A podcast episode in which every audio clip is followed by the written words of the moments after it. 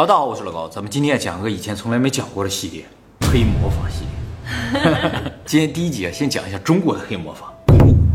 巫蛊之术的蛊。对对对，也叫做蛊毒、蛊道，是中国古代存在的一种黑魔法，也是巫术啊。从一般意义上来说，属于诅咒的一种，但是属于比较高等的诅咒。诅咒有各式各样的，这个属于比较高级的。骂人算诅咒吗？则是也是诅咒。对，你属于比较低级的诅咒。古代的巫师啊，可以通过下蛊的方式来控制他人，就是给你下了蛊了，你就听别人的。所以也有个词儿叫蛊惑人心啊。当然，蛊也不仅仅可以用来控制别人，也可以用来杀人啊。所以呢，是个非常恐怖的巫术啊。有人会吗？就这种有效下蛊啊，我不认识会的了。但是古书中是有记载的。你就说明以前可能确实存在过，而且啊，古书里边对于如何治蛊、如何下蛊有什么作用写的还是蛮详细的。不过啊，对于最核心的部分描述几乎没有。核心是什么？就是你按照他那个方式去治蛊、下蛊之类的，你就会发现，哎，这个地方怎么做呢？哎，他没写。为什么会这样呢？就是因为蛊自古就是一种禁术，它也属于秘术，核心的部分呢是不能被一般人知道的。是不是也像木乃伊一样需要1:1的？定制有可能是这样的，但是像这种信息不管你怎么保护吧，它都有可能泄露。为了防止这个信息泄露出去，他们会做一件事情，就是故意散播一些假消息啊。所以古书里记载了蛊的治法各式各样的，不知道哪个是对的，有可能全都是错的，就是为了混淆视听嘛。这种东西一旦传出去了，如果只有一个版本的话，那么大家都会治蛊了就不行，必须是很多版本，你不知道哪个是对的，这才行。所以大家在古文献中看到蛊的治法、下蛊的方法，还有蛊的功效，往往都是真真假假掺在一起的。那你讲方法呀？讲。那你这不小心，如果是正版的话，没关系，没关系。一会儿我告诉大家怎么破解。首先，我们讲讲蛊是个什么东西啊？其实通过蛊这个汉字啊，大家就大概可以了解蛊是个什么东西。蛊字啊，在很早以前甲骨文上就已经有了，也就是说，人还不会写字的时候，就刻甲骨的时候就已经开始做蛊了。蛊字啊，上面3个虫，下面1个米字，就是说把一些虫子放到一个器皿里边，这个东西就是蛊。这里边的米其实是指封闭空间，小的瓶瓶罐罐，大到房间、地下室，什么都可以，取决于这个虫的大小。而虫呢，从狭义上来说，就指有毒有害的虫子，比如说蜈蚣啊、蝎子啊、蜘蛛、黄蜂，这些呢都是有毒有害的虫子嘛，都可以用来治蛊。但实际上不是虫子也可以，比如说蛇啊、老鼠啊、蟾蜍、蜥蜴，这种也属于虫。哎，在古代也叫虫。必须的是有毒的这些吗？不一定，没毒也可以。比如说啊，猫啊、狗啊都可以，甚至不是动物也可以，草啊、木啊也都可以。甚至不是生命也可以，石头也可以。但是好像说必须是天然的东西，不能是人造的东西。当然啊，做蛊的时候不能够全都是非生物，非生物也好，植物也好，只是陪衬。重要的还是那些毒虫啊，还有毒物啊，最好是虫子，因为虫子足够小，好养活。蛊做好了要养的，弄个东西太大了不好养，你知道？好，蛊怎么做啊？就是每年的阴历5月初5的时候，你想做呀？在端午节这一天呢，大家就要把刚才讲起的毒虫啊，放到一个密闭空间里面去。放多少毒虫没有限制，放什么也没有限制，放的种类书上有说8种的，有说12种的，也有说上100种的，都可以。这个数量会影响什么？你就是做出这个蛊的等级和品质，放的越多越好。放进去之后呢，就有专门的蛊道师，就是专门做蛊的一些人啊，用一个法式把你这个罐子也好，把这个密闭空间封起来，封住之后就把这个东西放到一个隐蔽的地方藏起来。当然，如果你这个是密闭空间就不用藏了，你比如说地下室什么，不能让别人知道。由于这个密闭空间啊，范围是有限的，而且呢，理论上里边是没有什么食物的，所以原则上这些东西就在里边就会相互厮杀、相互吞噬。经过一段时间之后，这个时间呢也是取决于你要做什么蛊，种类不一样，时间是不一样的。比如说749天，有的100天，有的需要1年，最厉害的蛊都要1年的，最厉害的也就一年。具体需要多长时间呢？由这个蛊道师告诉你。时间到之前，你每天都要到这个罐子或到这个密室前面来进行祈祷。那这个祈祷非常的重要啊，一定要和这个东西面对面，让它认识你，不然的话，你做成这个蛊啊，说不定害你的。经过了这么长时间，比如说49天也好，100天也好，1年也好，然后选择一个良辰吉日，把这个罐子打开。如果罐子里面有且仅有1条毒虫存活下来了，那么这个蛊就算做成了。如果没有东西存活下来，这个蛊就失败了。如果活下2个也不行，也就失败了。而活下来这个东西就叫蛊，根据它活下这个东西不一样，这个蛊的名字就不一样。活下1条蛇就叫龙蛊。也叫蛇骨了。如果活下一个蜥蜴，就叫麒麟骨；如果活下一个狗啊，就叫犬骨。犬骨啊，传说中啊，骨的种类有几十种，大的有象骨、树骨，小的有草骨、狮骨，就是那个狮子狮骨。那草骨怎么活下来？草就活下来了，也要厮杀吗？不用厮杀。哎，其实这很重要啊。为什么会有草骨？就往里放草或者放非生物，就是因为做骨太困难了。就是你想想，正常这个密闭空间，你放11种东西，它能挺那么久吗？49天、100天，不可能啊。为了做骨一定成功，有时候就会往里放一些容易活的东西，比如说草，比如说石头。石头是不会死的，如果你放石头的话，这个骨就不会失败，就会形成石骨。就是自己骗自己。对，但是石骨没有灵性，所以啊，一般没有什么用的。最好是生命体，而且最好是特别强力那种动物。最常见的就是蛇骨，还有就是龙骨，还有麒麟骨，所以比较常见。那如果我放了力气还有100天的狗粮呢？那就是全骨。当然啊，骨是我们对它的称呼了。人家古道中的人不管这个东西叫骨，人管这个东西叫神灵，就是我们通过法事造出一神灵来。骨是一种不好的东西嘛，人不觉得这个东西不好，人管这叫神灵，有点像泰国他们请的那个佛牌小鬼一样啊之类的，非常类似。这也是古术里边最不可思议的地方，就是它通过生命体创造出来另一个生命体，算是生命体吧，也不知道是个什么东西，反正不是物质世界的东西了。而骨这个东西实质上就是一个灵媒，它是个媒介，你就可以通过这个灵媒操控其他人的精神。哎，你操控人家的精神，只能用精神世界的东西，不能用物质世界的东西。可以用钱之类的。哎，我跟你讲，钱其实是灵媒，你知道吗？是吧？啊，一会儿我会讲到的啊。所以可以是鬼推磨。对，它并不是物质世界的东西。所以你上寺庙里都扔钱嘛？为啥扔钱？因为钱是灵媒，还可以扫码啊，就可以扫码。当然，究竟为什么骨可以创造这么一个灵媒了？目前用科学无法解释了。不过它也不是科学了，用科学解释也没有意义啊。对，我刚才说了啊，就是说大家在做啊，不是大家在做，就是做骨的时候，每天都要到前面去祭拜嘛。这个祭拜啊，就是为了让他认识你。哎，如果你不想让最后做好这个骨害到自己的话，就要去；如果你不想让这个骨最后害到你的家人的话，你全家都得去。哎，我以前带着那个佛，就是挺保佑我的，然后借给我朋友的话，他就会很碎。哎，这个东西啊，我跟你讲，就是一会儿我全都给你解答为什么会这样。其实它就相当于火影当中那个719次召唤兽。哎，你通过做骨这个方式召唤出一灵兽，然后这个灵兽和你契约，它就认识你了，它就保护你，给你提供好处，你就得用它来打别人。但是它和你就是命运共同体了，它倒霉了你也会倒霉啊。所以骨是有反噬作用的。好，骨做好了之后，接下来如何养骨、如何下骨这个地方就说法完全不一样了。有传说里边就非常有玄幻色彩，但书里记载的就没那么玄幻啊。什么书呀？这个书我还是不告诉大家不要。传说当中说，这个骨做好了之后，你要把这个骨啊，连同这个坛子一起放到一个没有阳光、不通风的地方藏起来，然后需要尽心的饲养。骨是需要吃东西的，这时候的骨还什么都干不了，它只是像一个小孩一样。不同骨吃的东西是不一样的，但大体说喜欢吃米饭、猪油这些东西。养3-4年之后，它就长成了。你打开盖之后啊，它就飘走了。它就变成一个无形的东西了，说上说就像一个黑影一样。哎，这个黑影呢就可以保护你，保护你全家，干掉你的对手。从此之后你就平步青云发大财，就相当于你有个弑神啊，就是说谁跟你作对，谁是你的竞争对手，他都去把他干掉。但是你需要做什么呢？就是养着它。它长成了之后，食量非常的惊人，每天可能都要吃掉1头牛，看你养不养得起。如果你不给它吃，它就吃人了，吃我，吃你的可能性也是有的。再一个就是这个骨绝对不能被人发现，如果被人发现你这是个骨，他们就会请古道师来把你这个骨收掉。这么好收掉啊？古道师能收，一般人收不了了。古道师收掉它之后，你们全家一夜之间就家破人亡，就是你和骨是命运共同体嘛，他被收了，你们家就没了，所以风险是非常巨大的。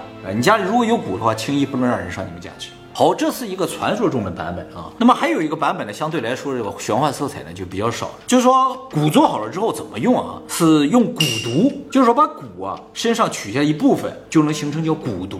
比如说龙骨吧，你把那个蛇里边那个毒素取出来，晾干做成粉末，这个就是骨毒。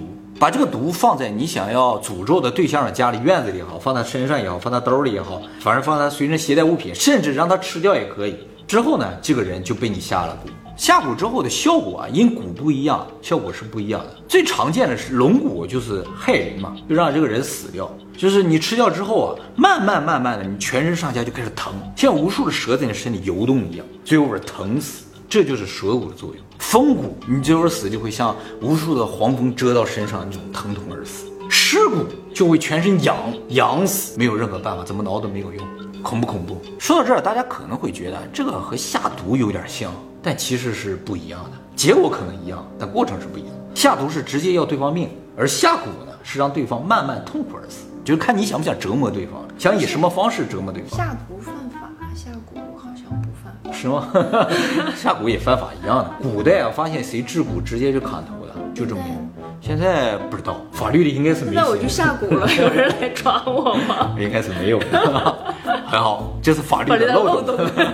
还有一个非常明显的区别和下毒啊，就像你说的，毒它会有证据，就是这个人明显有中毒的迹象嘛，但是蛊没有。蛊它根本就是无形的东西，就是我刚才说那蛊毒，你感觉像一个粉末在吃的时候会留下一些，没有，这东西是检测不出来的，它根本上就是一种精神世界的东西。你感觉无数的蛇来咬你，或者什么有麻风来蛰你之类，这都是人的感觉，一种幻觉，因为这种幻觉而死。所以非专业人士是看不出你中了蛊的，只是觉得你专业人士能看出来。对对，蛊道师能看出来。就是一旦你家里有个人突然因为奇怪的病还暴毙而亡的话，你请蛊道师来看，蛊道师一看有蛊，也是会下蛊的吧？对，他们也是会下蛊。还是他最厉害呀？对呀，蛊道师当然厉害了，他们会制蛊、会下蛊、会收蛊，都会。而所有一条龙服务，所有蛊当中最有名的一个蛊，也最难治的一种蛊叫金蝉蛊。这种蛊特别在什么地方？它不是让人浑身难受，它是夺取他人的财产，哎，让你穷死，对吧？哎，也就是说，它是一种控制财运的蛊。那这种蛊一般是下到超级有钱人身上。没错，其实根本上而言，蛊这种东西啊，就是贵族阶级、有钱人之间互相害你害我之间用的东西。老百姓是不会被下蛊，做个蛊多困难呢，要养着多花钱呢，怎么可能用在老百姓身上呢？对，哎，就是有钱人之间互相害，必须有钱我才会用金蝉蛊来害你，把你的钱、你的地位、你的财运什么都弄到我身上，所以能被人下金蝉蛊，说明你有钱。蛊的可以拿出来吹一吹的，对对，绝对可以拿出来吹的。我被下了金蝉蛊啊！由于它可以控制财运，所以啊，以前用在这个财团之间。地主之间，甚至国家之间，股份有限公司，股份有限公司嘛，对吧？哎，就是干这的。老百姓之间是不会用金蝉蛊。那么做金蝉蛊啊，是需要1年时间的，最长时间啊。而且它这个做法非常的神秘，因为啊，它里边有一样东西啊很难获得，就是这个金蝉。金蝉是什么东西啊？是一种传说中的生物，叫石锦虫啊，金色的，长得跟蝉一样。如果你做了蛊里边，最后这个石锦虫赢了，那就能形成金蝉蛊。但是这个家伙很难赢，就是你找到这玩意儿，它也不会赢，你就很难做成啊。你可以故意配一些比较弱的东西，让它能赢啊。它这边只要能活下来就行，1年，它要在里边1年活下来，很难的啊。这个金蝉蛊做好了之后呢，金蝉就会和你形成一个契约。真有这种东西吗？不，没见过呀。这是书里边写的传说中存在的一个东西。这个契约呢，包括3条内容，就是说他帮你获得目标的财产或者别人的财产，让你不断的发财，但是你要付出3个代价。第一个代价呢，就是获得金蝉蛊的人啊，只有3种结局：孤、贫、夭，孤独而死、贫穷而死或者早亡，就是这3个结果。那也是挺惨的。对啊，下蛊的结果都会很惨。不过有解的方法，一会儿我告诉你啊。第2个呢，就是一直要喂养这个金蝉，这和其他蛊是一样，就要一直养着的啊。你不养它，它就杀你，就直接到第一条了，你选吧，3个。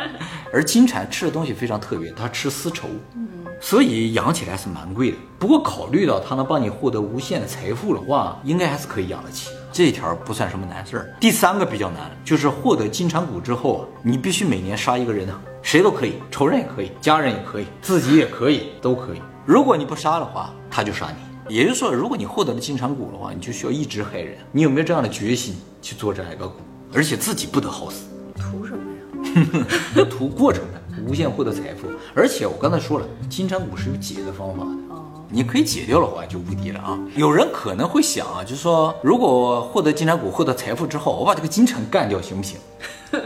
干不掉啊，它压根就不是物质世界的东西，你干不掉它。但是它能吞噬你的灵魂，可以干掉你。好，接下来说重点了啊，就说这个金蝉骨怎么解。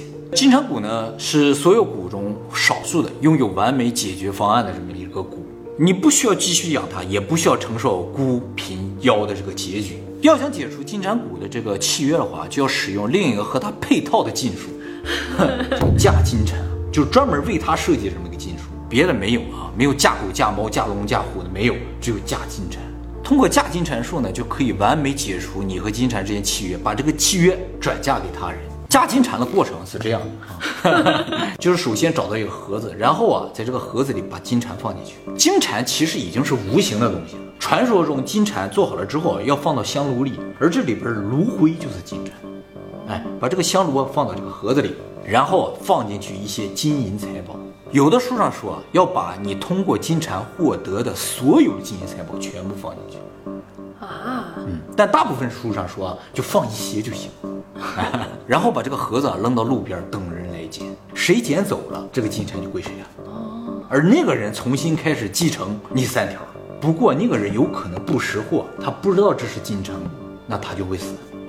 他会死啊？对，谁捡谁死，所以不能轻易捡，你得识货才行。你看一堆财宝说哎呦好了拿回家了，其实里边有个金蝉你不知道就完了，你没有继续喂养金蝉他就干掉你，就是这样的。喂养给他丝绸啊，可是它是精神世界的东西啊，那香炉你忘了放香炉，它就会吃掉你的丝绸。所以单纯从获得骨的角度来说的话，捡是最容易的，但是风险还是蛮高的。反过来说啊，就是扔啊也是有难度的，就是说扔不一定有人会捡，一旦没人捡过了一年你就得死。可是它跟很多财宝放在一起肯定会有人捡，没人发现啊，你放在一个箱子里我人看个箱子我就没捡了话，这可能性是有的，或者有人知道这是金蝉骨故意不捡啊，可能性也是有。那宝藏那些箱子是不是都是金蝉骨呀？说不定就是呢，是吧？那我只捡走财宝不捡金蝉行不行？这个老祖宗已经想到了，这是不行的。谁捡财宝金蝉就去了。哎，当然捡的这个人如果在半道后悔了可以直接扔掉没有问题，还没有转嫁。原则上这个金蝉必须到家才行，他才能认这个家认这个主人才能达成契约。那直接捡完之后交到警察局呢？那就嫁给警察了。会吗？但是原则上谁拿回家再拿回家才行，就是谁贪了这笔钱就嫁到谁身上。所以如果大家在路上碰到了金银财宝的箱子，最好看一看，那再决定捡不捡。能看出来吗？看不出来呀，你不会看不行，所以还是蛮好嫁金蝉。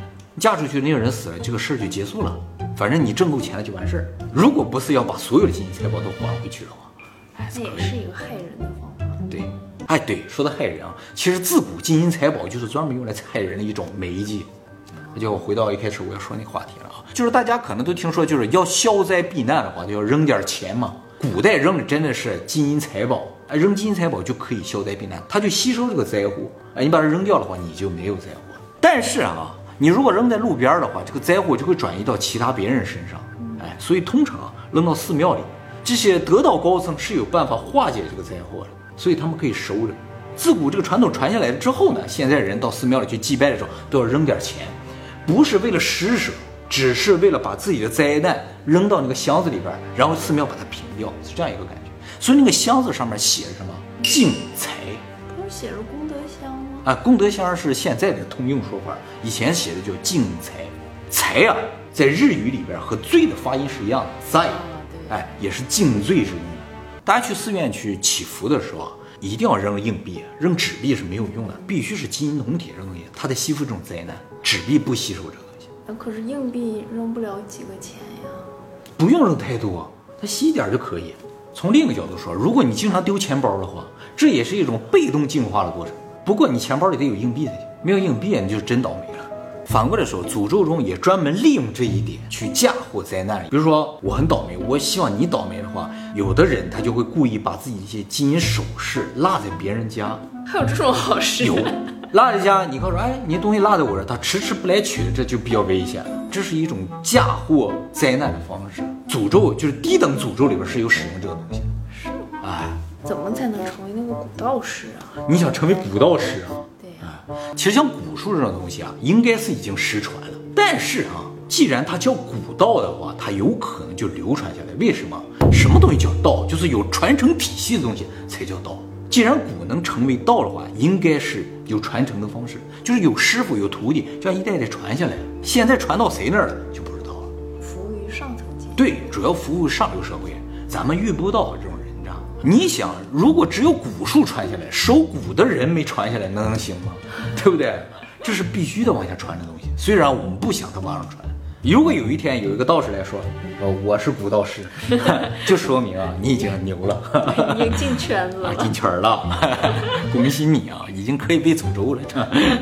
在这儿我们简单说一下诅咒啊，简单说一下啊，以后会详细讲。诅咒其实离我们生活并不远，大家呢可能经常还诅咒一些别人，只是自己没感觉啊。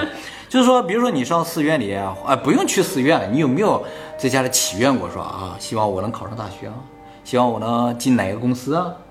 啊，希望我能和谁结婚呢？比如说看球的时候，对对，比如说看球的时候，我希望我喜欢那个队能赢啊。这个表面上看上去一种祈愿，实质上是诅咒。就是你的愿望如果实现了，就会有人倒霉；就是你考上大学了，就会有人落榜；就是你进了这个公司，就有人进不去嘛。就你和他结婚，就没有人再能和他结婚了嘛。你只往正面的方向去想，你没有考虑另一侧的问题。这种呢，其实带有诅咒成分。那我祈愿自己身体健康，也不会危害别人，这种就可以，这种祈愿。所以诅咒其实是祈祷的一部分，只是我们现在都不分了，只是往好的地方想，其实有可能会伤害到别人。所以我想今天这片做放会员影片好不好？待会儿以后会员影片多讲一点技术，全都讲了，你教技术，我来，你来化解啊。